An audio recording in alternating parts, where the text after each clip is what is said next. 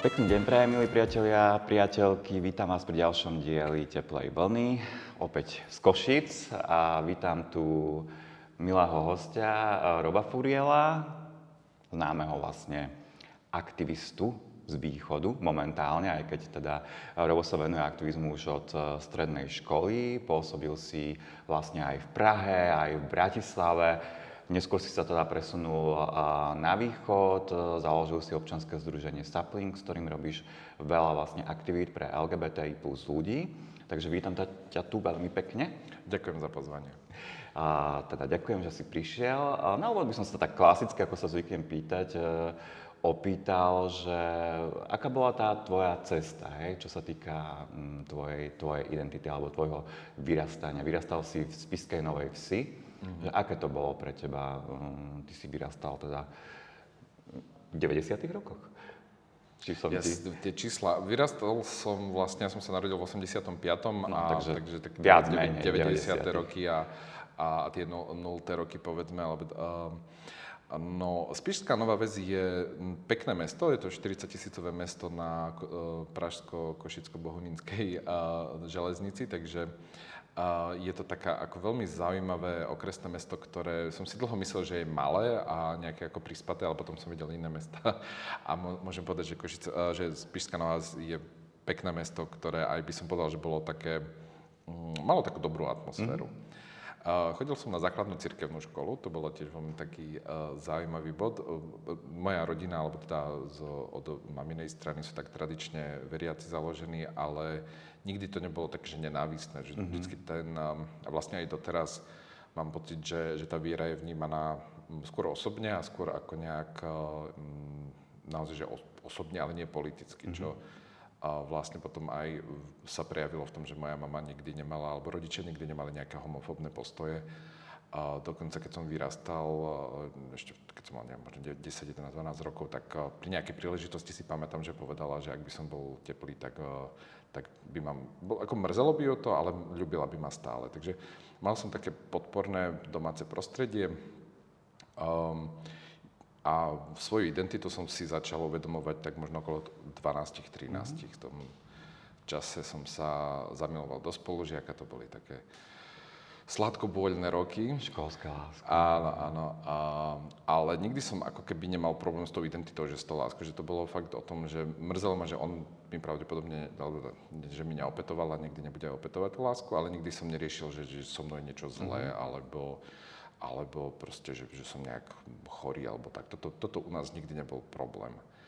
No a vlastne ten proces nejakého interného coming outu začal povedzme v tých 13-14 a, a na strednej škole, keď som sa zase zamiloval do spolužiaka, to, to asi také typické, tak potom som to začal od nejakého druhého ročníka rozprávať vlastne svojmu okoliu, že mm-hmm. som sa s tým začal otvárať.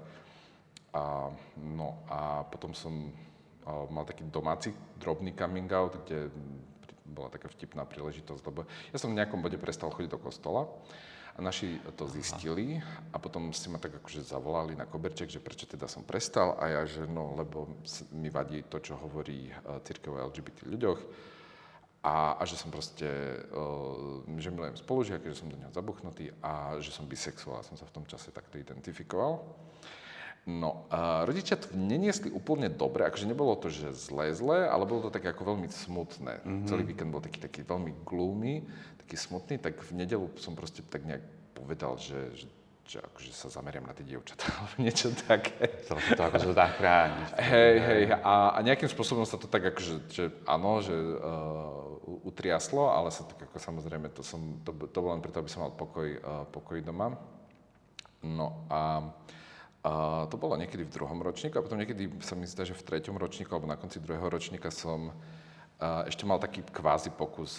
Mal som dve spolužiačky, ktoré boli veľmi sympatické, milé, príjemné, inteligentné osoby a som si tak povedal, že tak skúsim s nimi chodiť. Tak som sa ich spýtal tak na rovinu, že či by so mnou nechceli chodiť.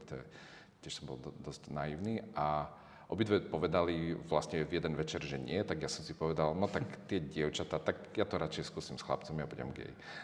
Takže od, odvtedy som uh, sa identifikujem, identifikujem ako gay. A uh, potom, keď som uh, v štvrtom ročníku mal akože taký ten plnohodnotný coming out doma, a, kde proste aj som rodičom povedal, že som gay a mm, zobrali to. Ako mama plakala, že nebudú vnúčatá, alebo že možno umriem na AIDS alebo podobne. A otec to niesol tak akože tak ticho, statočne, mm-hmm. statočne ale obidvaja vyjadrili, že som, že som ich syn, že, ich, že ma majú radi a, a, a tak no. Takže akože doma to bolo veľmi, by som mal veľmi fajn, ako tak, uh, bolo, to, bolo to v poriadku a čo sa týka nejakého okolia, tak vlastne od toho druhého ročníka ja som to začal hovoriť ľuďom uh, na škole a vlastne nestretol som sa uh, ani raz s nejakým negatívnym, mm-hmm. uh, ako vyslovene negatívnym týmto nejakou reakciou a v nejakom bode to už vedelo tak veľa ľudí vlastne, že už som to ani, ja už nevedel Mm, nejakým spôsobom kontrolovať, ale to som to zobral, že to je vlastne súčasť môjho života, tak um, a nemá sa vlastne za čo hambiť. Že... Mm-hmm. Čo nestretol si sa s nejakou šikanou alebo nejakou nie? Nie, nie. v štvrtom ročníku mi jeden akože, chalan z inej triedy povedal, že som teplý jak papuča a ja tak na neho pozerám, a čo? Akože, hej, akože mám to privilegium, že som bol a, alebo že som takže passing, že, že proste maskulíne vyzerajúci, mm-hmm. som bol vtedy taký väčší, takže ako málo kto si do mňa nejak dovoľoval a plus uh, ma nejak netrápilo, čo si kto o mne myslí, takže som bol dosť taký od, odizolovaný od, uh, od nejakej verejnej mienky. Zároveň som bol um, uh, riaditeľom, riaditeľom, predsedom žiackej školskej rady, robili sme rôzne divoké aktivity a akcie pre, pre ostatných študentov a študentky, takže som bol ako keby známy na tej škole. Mm.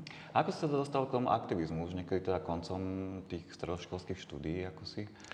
Ešte v treťom ročníku sme uh, s rovnako zmyšľajúcimi kamarátkami chceli založiť niečo ako Gay Straight Alliance, taký nejaký akože podpornú skupinu, ale bolo to veľmi taký nesmelý e, pokus, kde sme mm-hmm. si vymysleli, že chceme mať taký malý oznam na tabuli, tabuli oznamov v škole, a aj s telefónnym číslom, kde sa nám ľudia môžu ozvať. A keď sme s, tým došli za vedením, tak pani riaditeľka povedala, že nemá s tým problém, ale mali by na tom oznáme figurovať aj iné podporné služby, akože prevencia anorexie a samovrážd a podobne. Čo my sme vtedy brali, že akože tak dobre, tak sme boli akože to štvrté číslo na malom ozname, čierno-bielom, takže pochopiteľne nikto sa ne, neozval.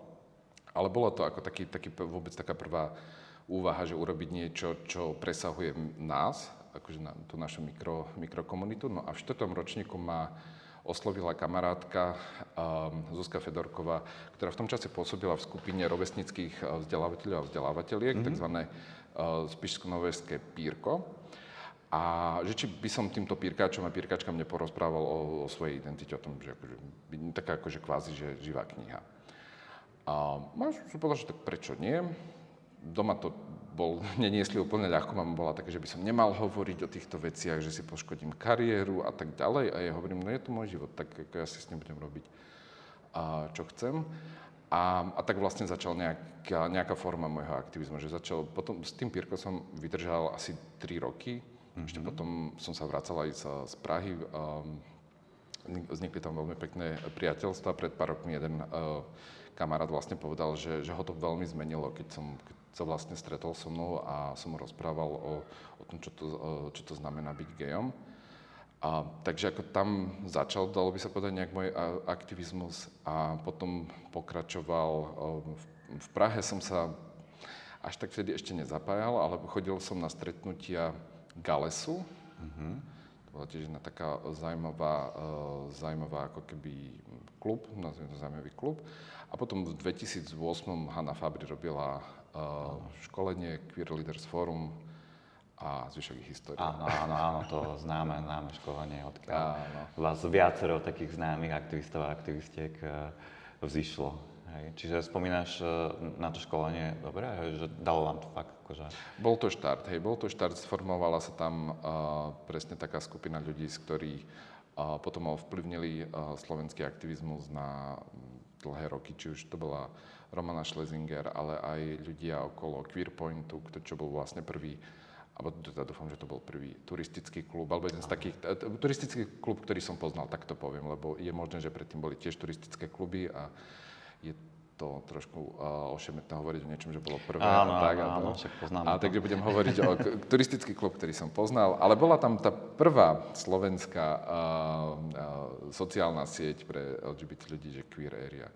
A, a tiež tí ľudia za, založili. No a my potom časť sme sa snažili uh, resuscitovať Ganymedes, to, to nie až tak celkom vyšlo. A vlastne na konci roku 2009 sa začal formovať uh, tým Bratislavského Pride. Mhm. Tam vlastne uh, siahajú počiatky, novodobé počiatky hej, toho Prideu, lebo predtým, teda akože, keď už hovoríme o tých prvých, áno, boli ešte predtým ako nejaké pochody, mm-hmm. uh, ktoré boli menšie, ale toto vlastne mal byť taký ten Pride, ktorý ako keby už trošku kopíruje aj tie Pridey v Áno, áno. západných mestách. v Presne sme sa k tomu uh, ohlasu aj ako otvorene hlásili, aj sme Mhm. to tak koncipovali. No a aké, aké, teda, aké to bolo aj v tej Bratislave? Ty si pôsobil aj v Bratislave, potom aj v Prahe. Ako si spom... A teda neskôr si za, za, zakotvil v Košiciach, že ako si spomínaš na celé to obdobie? Fú, no bolo to veľmi uh, intenzívne obdobie, lebo mm, treba, ne, neviem teda, ako poslucháči a diváčky uh, vnímajú dnešné obdobie, ale v tom čase bolo naozaj veľmi málo aktívnych LGBT ľudí. Mm-hmm. Tá generácia tých prvých aktivistov a aktivistiek už uh, pomaly odchádzala zo scény.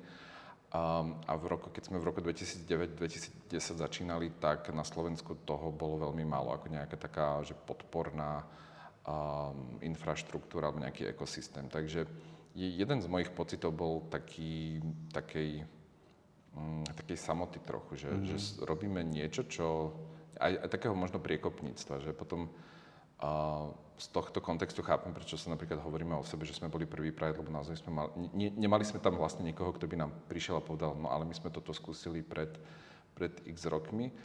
I keď teda takúto spomienku mám na uh, Mariana uh, Vojteka, že keď sme uh, sa teda um, bavili o, o tom Ganymedese, tak, Marian bol dlhoročný Áno, riaditeľ Ganymedesu. Aby si... tak častokrát, keď sme prišli s nejakým nápadom, tak povedal, no to sme skúsili v 96. a nevyp- ne, a, a, alebo a zase, no a čo keby sme robili toto, no to sme skúsili vtedy a nevyšlo to a tak ďalej.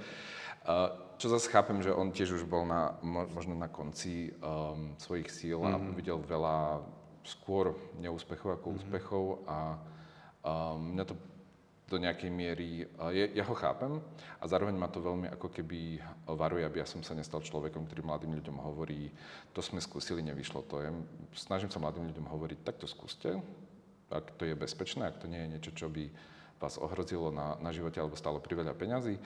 Skúste, uvidíte, naučíme sa z toho spolu. No. A, takže ako, ale keď sa vrátim k tomu celému, celému obdobiu, tak ja som mal veľký pocit toho nejakého novátorstva, nejakého priekopníctva. Zároveň som bol veľmi nadšený, lebo to bolo niečo, čo mňa ako keby baví. Ja mám trošku taký mesianistický komplex, že mm, zachraňovať svet a meniť spoločnosť. Takže toto bolo veľmi, veľmi pre mňa ma to veľmi naplňalo, i keď to znamenalo, že som každé dva týždne cestoval Košice, eh, pardon, Košice, eh, Praha, Bratislava mm-hmm. a potom v rámci pra, preto, mesiac pred Prideom každý týždeň. Ale, ale videl som v tom veľký zmysel, že mal som v tej Prahe pocit, že tam ako keby že všetko už je hotové, že to je, neviem, že tam nikto nič nerieši a tým pádom tá snaha, tá jednotka tej snahy neprinesie taký, uh, taký vlastne dopad. mal, mali v tom období pre, teraz som si úplne... V tom období, fú, to sme teraz, v Prahe nemali a prvý bol v tábore v 2000, a sa mi zdá, že v 8. alebo 9. Potom bolo Brno, potom bol zase tábor, alebo bol Brno, tábor, Brno, tak nejak. Uh, alebo dvakrát Brno, že Brno, tábor, Brno, Brno. Ne, nejak takto. A až potom Praha. Ale skôr ide o taký ten, ten pocit, že v Prahe s tým, že to bolo veľké mesto, tak som mal pocit, že nikto nerieši moju identitu mm-hmm. a, a, a tak no. Ak, ak eh, ten prvý Pride bol divoký, hej, sám som na ňo bol, vieme, že sa tam, že pomerne, uh, pomerne priamo do neho zasiahli extrémisti, hej, padali tam kamene, padali tam slzný plyn, uh, boli naozaj veľmi blízko. Ak, ako si to ty prežíval? Mám takú živú spomienku, keď eh, mi niekto vravel, že od eh, Redutí do Náckovia, mm-hmm. tak som išiel za pódium sa pozrieť a naozaj od, od Redditu išla taká, taká masa tých uh, väčšinou v černom oble, oblečených ľudí, ktorí sa ale takých 20 alebo 30 metrov pred tým pódium zozadu, že zastavili, lebo trošku zneistili, lebo nikto ich vlastne neblokoval. Že oni podľa mňa tiež neboli úplne pripravení na to, že nás tam prídu zbiť a zabiť. Oni boli takí pripravení, že prídu ukázať, že, že sú tam a že ako bu, bu, bu. Oni sa tak ako zastavili a aj teraz tiež na ne tak akože pozerám a, a fakt možno trvalo nejako, nejakých 15, 20, 30 minút, kým, kým nabehla policia a urobila nejakú akože ochrannú líniu. Hej, hej. A pamätám si, že som bol taký, že, že akože ja ešte by som ako ušiel, kebyže veľmi chcem, ale máme tu 1500 ľudí, za ktorých máme zodpovednosť. A oni nemôžu len tak ujsť. Takže bolo, bolo, to, bolo to silné, ale zároveň som si povedal, tak bude ako bude, sme tu, nikam nechceme odísť. A, a akokoľvek sa to skončí, vždycky to bude nejaký odkaz o tom, ako, eh, ako táto spoločnosť vníma LGBT ľudí.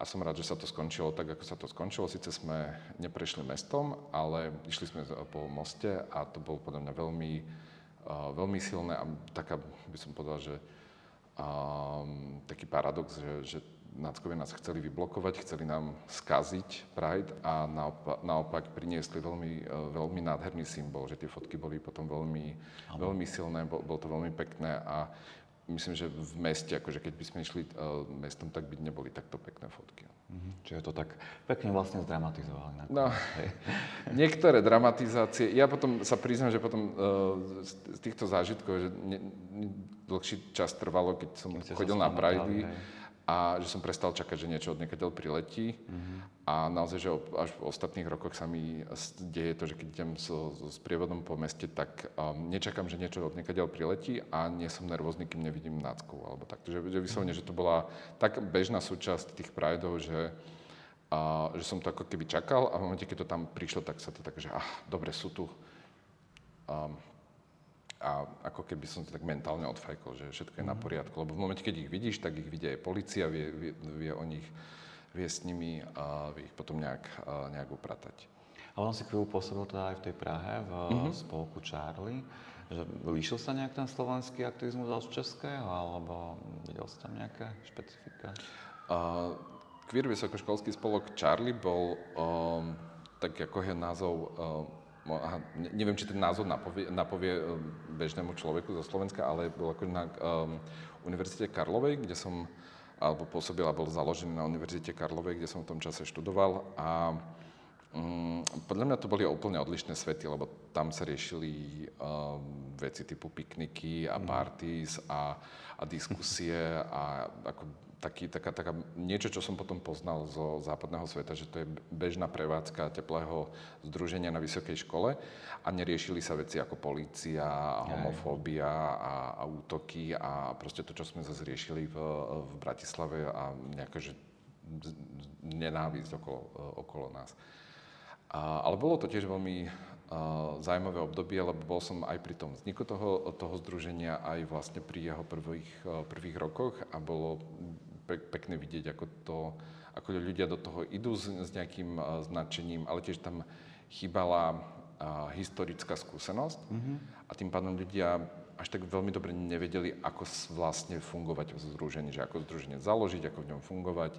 Takže bolo tam, boli tam aj momenty, keď uh, sme museli ako keby uh, nepoviem úplne, že bojovať, ale ako boli aj nejaké strety hodnotové. Mm-hmm.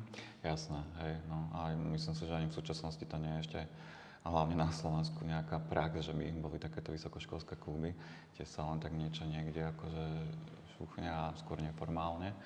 Ale vzniká na uh, Filozofickej fakulte áno. Univerzity Komenského vzniká Light, tak áno, to je pre mňa tiež také príjemné, áno, áno, príjemné poznanie. Veľa, veľa úspechov, hej, dúfam, že, to, že, že, to, že budú pokračovať. Ale teda si povedal, že to je príliš pohodové v Prahe, tak si prišiel akože do Košic, kde to ešte vlastne ten konzervativizmus a tie predsudky a aj tí extrémisti akože skôr na tom východe majú tú baštu, ale predovšetkým aj ten ultrakonzervativizmus. Mm. Prečo sa rozhodol, že teda ideš budovať e, tú komunitu v Košiciach?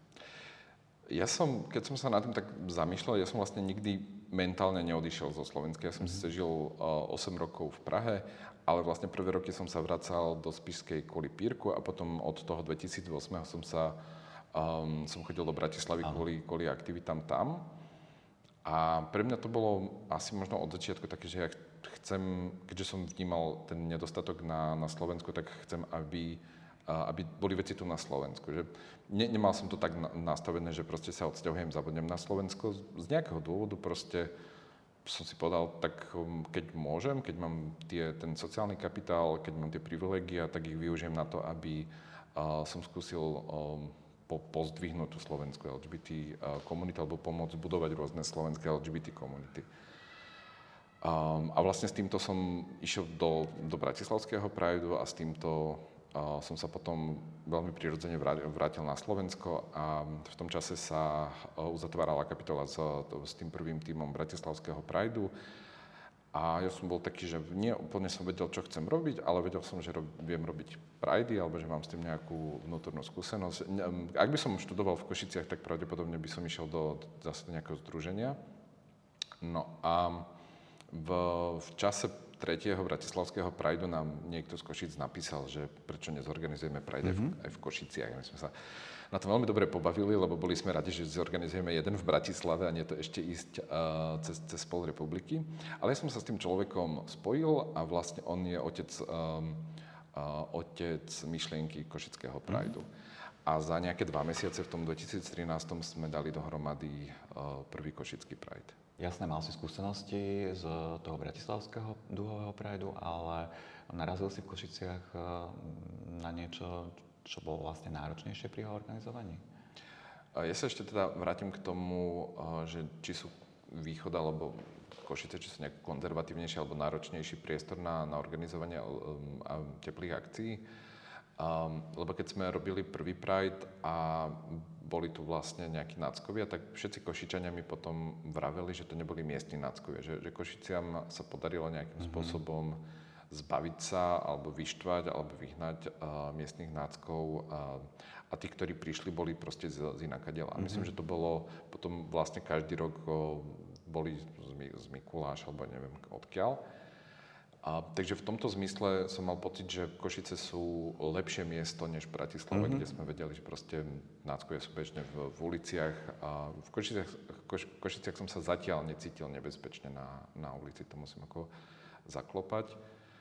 A, I keď samozrejme má, to mesto má svoje problémy tiež.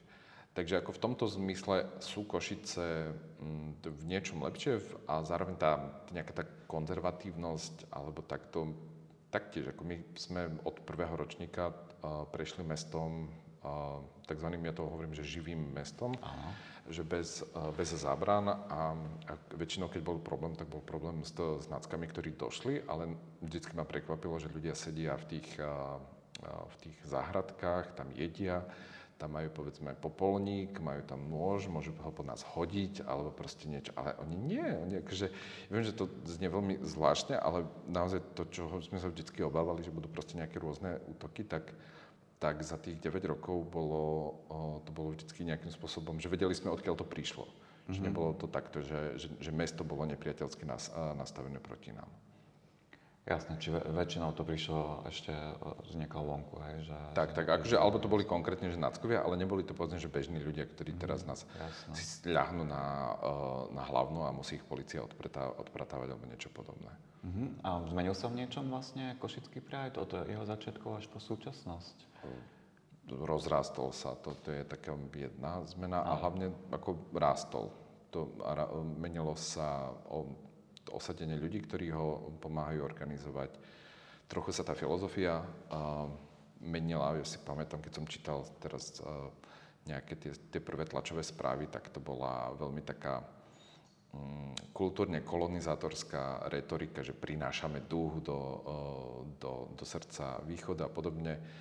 A, a, lebo znelo to taktiež aj pre mňa, že ja som teda v Košiciach predtým nežil, že, že tu nič vlastne nie je, tak, tak niečo donesiem. A, a potom sme to začali otáčať, že my vlastne sme tu, aby sme pomohli podporiť a posilniť lokálnu komunitu, lokálnych ľudí, či už teda priamo z Košic alebo z východného Slovenska. A a, vytvoriť z Prideu priestor, ktorý spolu vytvárame všetci, všetci, všetci a všetky a pozývame do neho ľudí z, z majority, aby, aby tu zažili naše životy, aby nás tu videli, ale je to vlastne ako keby náš priestor. A to je napríklad taká, taká aj filozofická zmena. A plus um, vďaka tomu, že uh, sme začali rozvíjať komunitné a poradenské centrum Prisma a vďaka tomu, že do, do týmu uh, nastúpila moja kolegyňa Zara Kromková, tak sme sa mohli začať plnohodnotne venovať uh, rozvoju dobrovoľníckého programu, čo je tiež nejaká aktivita na rozvoj komunity. A pre nás je to na, veľmi ako keby uh, dôležitý element uh, mať ten dobrovoľnícky program, lebo cez neho dávame príležitosť mladým ľuďom, ale nielen mladým ľuďom uh, z Košica okolia zažiť tú komunitu. Mm-hmm. Ty sa dlhodobo venuješ mládeži. Prečo je pre teba dôležité zatiahnuť vlastne do týchto aktivít mladých ľudí alebo tú mládež, že naozaj akože, že venuje sa tomu intenzívne, využívať aj rôzne mládežnícke programy, čo si myslím, že iné organizácie LGBT až tak nerobia, že, že čo, čo ťa žene, hej, lebo niekedy to musí byť aj trošku frustrujúce s nimi robiť, hej, lebo uh, do toho energiu, oni odídu. Um, tá história toho je, začína v roku 2010, kde som bol na prvom takom medzinárodnom vzdelávacom podujatí v Štrásburgu, ktoré organizovala organizácia severských a poľsko-baltských LGBT študentských organizácií. To, bola veľmi, to bol taký naozaj definičný moment, ktorý v, v mnohých smeroch zasiahol a zmenil môj život. Mm-hmm ale ja som bol v nejakom, nejakej forme vzdelávania vlastne aj predtým a, a proste mňa to tak akože baví a vždycky ma to bavilo a um, vždycky som mal tú fil, um, filozofiu, že, že potrebujem vzdelávať ľudí a tým zmeníme ich, uh, ich postoje. Že vlastne tak nejak prirodzene um, som k tomu dospel. Po nejakom čase tie školenia, ktoré boli z rôznych organizácií, pre, prestali a to bol tiež vlastne impuls založiť Sapling ktorá, ktorý je v svojej podstate, v svojej misii stále ako vzdelávateľská mm-hmm. organizácia. Organizácia, ktorá vzdeláva a buduje komunitu. Ja nemal som advokačný background, nemal som nejaký ako právny background, aby som robil nejaké konkrétne služby.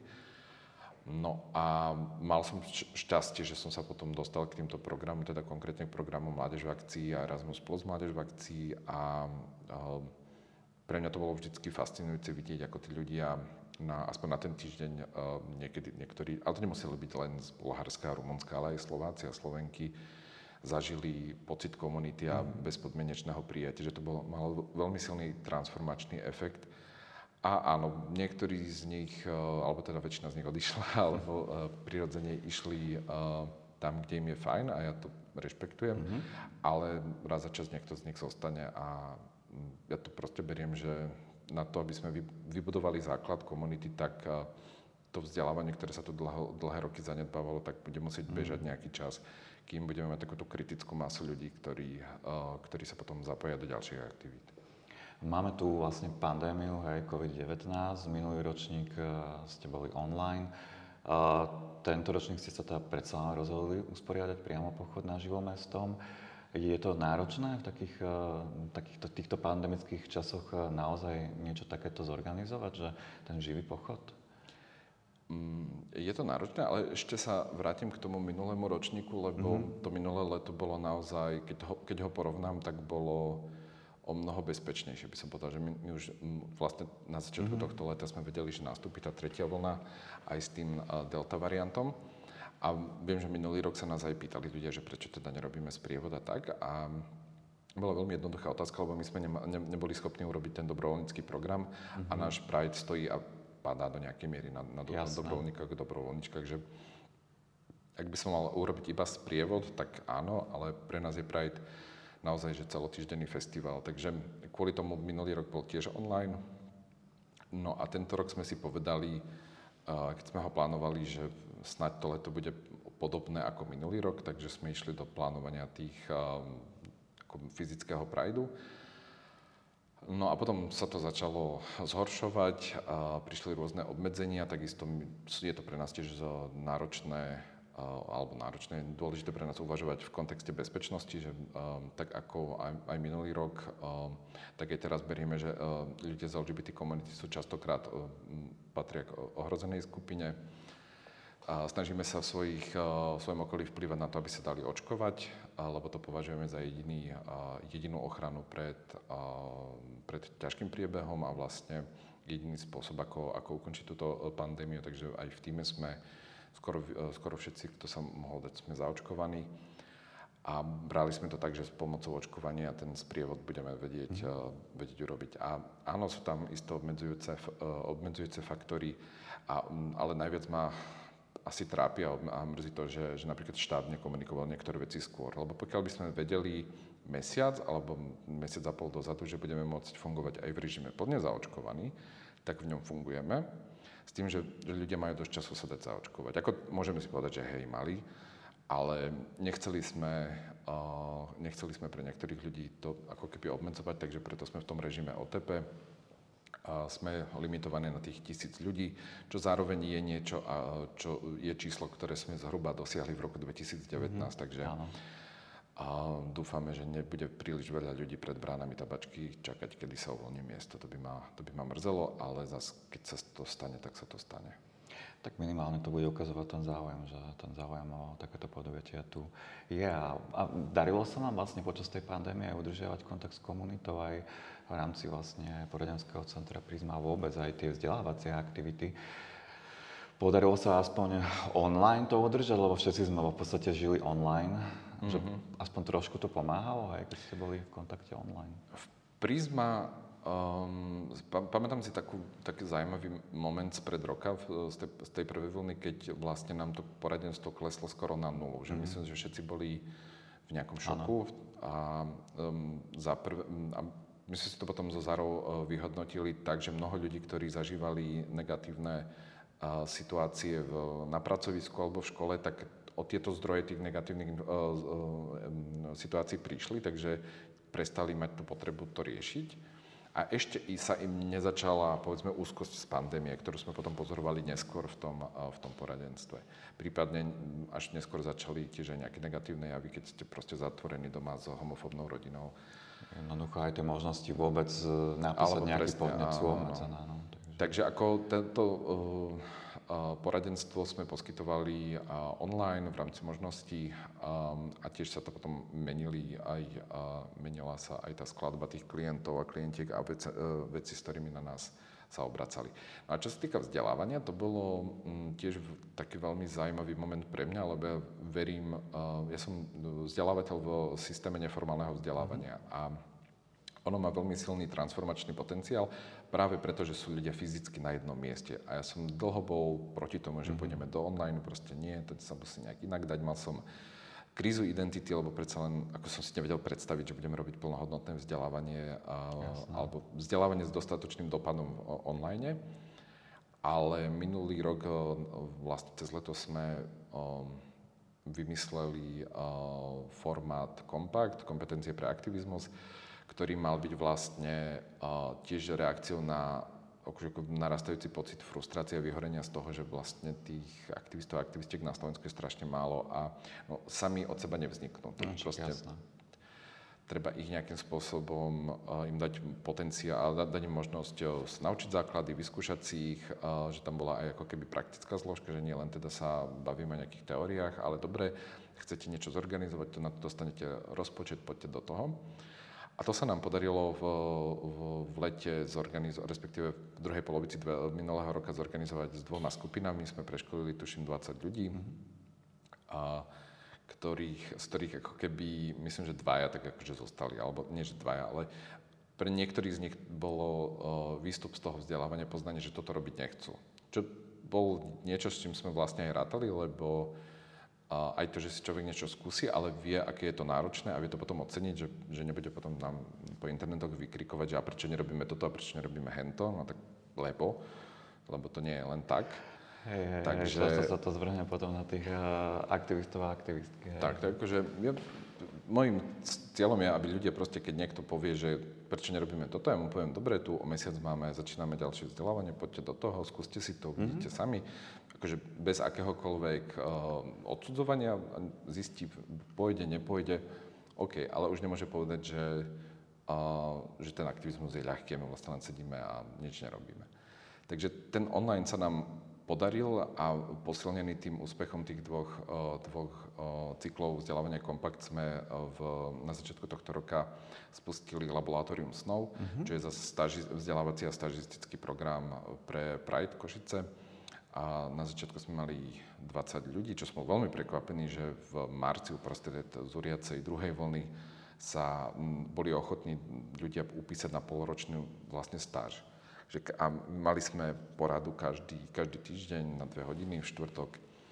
A, a a teraz vlastne máme, ten, niektorí ľudia po, prirodzene odpadli, že proste mhm. povedali, už nevedia tomu venovať toľko času alebo tak, ale stále sme na, na nejakom počte 15 ľudí, ktorí sa aktívne zapájali do, do organizácie uh, tohto ročného Prideu. Mm-hmm.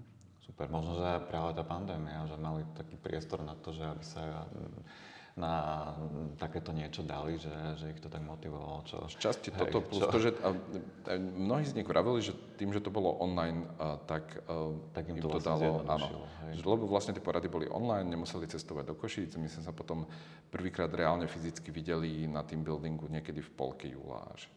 Mm-hmm. bolo, alebo teda s niekým ešte na Bansko-Bystrickom prajde, ale No a nám to zase na strane tej organizácie ukázalo, že to vzdelávanie aj v online má svoj potenciál, má svoj zmysel a budeme to určite kombinovať. Ako som veľmi rád a teším sa, že sa vrátime na jeseň k, offline veciam, ale zároveň uh, už plánujeme vlastne ďalší ročník toho laboratória snov. Čiže aké sú ďalšie plány? Ďalší ročník laboratória snov? Hej, to akože tie úspešné, tie veci, ktoré sme mali, uh, pra, určite bude kompakt, to, na to sme už dostali aj grant.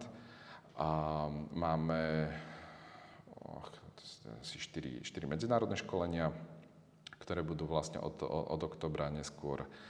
A určite chceme to laboratórium snov znovu zopakovať. A, no a vlastne pokračovať v tom budovaní tej komunity tých aktivistov a aktivistiek a následne ich e, zmocňovaní. Lebo dalo by sa povedať, že ak človek, že sme v takej situácii, že povedzme, už, už aj tie zdroje sú, na také malé veci, ale zase uh, sapling proste nemá na tie malé veci úplne kapacitu, ale je to niečo pre niekoho, kto, kto povedzme, že začínajúci aktivista, aktivistka, že niečo malé si niekde zorganizuje, mm. nejaké, či už na škole, strednej alebo vysok, vysokej. Ale to je niečo, čo nemôže robiť úplne sapling, lebo my už na to nemáme úplne kapacitu, ale veľmi radi niekoho podporíme, uh, podporíme pomôžeme uh, s administráciou, pomôžeme s, s vytvorením toho grantu, s kontaktami, ale musí tú prácu si odmakať ten človek. Mm-hmm. Čiže takýmto spôsobom chcete zapojiť aj ľudí, aby niečo robili aj na školách. Tak, tak, tak. Alebo a v svojich komunitách. Akože teraz um, Európska únia, uh, najmä cez program Európsky zbor Solidarity, uh, silne investuje do mladých ľudí mm-hmm. uh, od teda 18 až 30 rokov. A, takže ako berieme to tak, že kde sú peniaze, tam bude náš fokus teraz, ale uh, napríklad aj vďaka Fondu na podporu LGBT komunity vieme zafinancovať vzdelávanie aj pre uh, ľudí, ktorí nie sú že mládež v úvodzovkách. Mm-hmm. Super, čiže keby mal niekto záujem hej, o také niečo vo svojom prostredí, niečo maličko zorganizovať, tak sa môže na vás, teda na tvoju organizáciu obrátiť. Hej. Tak ja ho odpoviem, že budeme otvárať školenie, lebo občas sa niekto takože ozve, že, a to, to bolo aj, aj v minulosti to tak bývalo, že niekto, že by chcel pomôcť. Mm-hmm, áno, to poznám aj ja. Mm-hmm. A mne je veľmi ľúto tým ľuďom odpísať, že nemáme kapacitu ich do toho, že pokiaľ nepríde niekto, že hotový človek, že, že mám tieto zručnosti a ich len chcem využiť v tejto oblasti, tak dlhé roky sme proste nemali tú kapacitu s nimi pracovať. Takže väčšinou tým ľuďom poviem, buď bude do, uh, dobrovoľnícky program v rámci Košíc, alebo teda bude laboratórium snov, alebo teda bude uh, ďalší beh toho kompaktu. Takže už teraz ako keby vlastne môžem tým ľuďom povedať, že áno, ak to myslíš vážne, dobre, vieme, že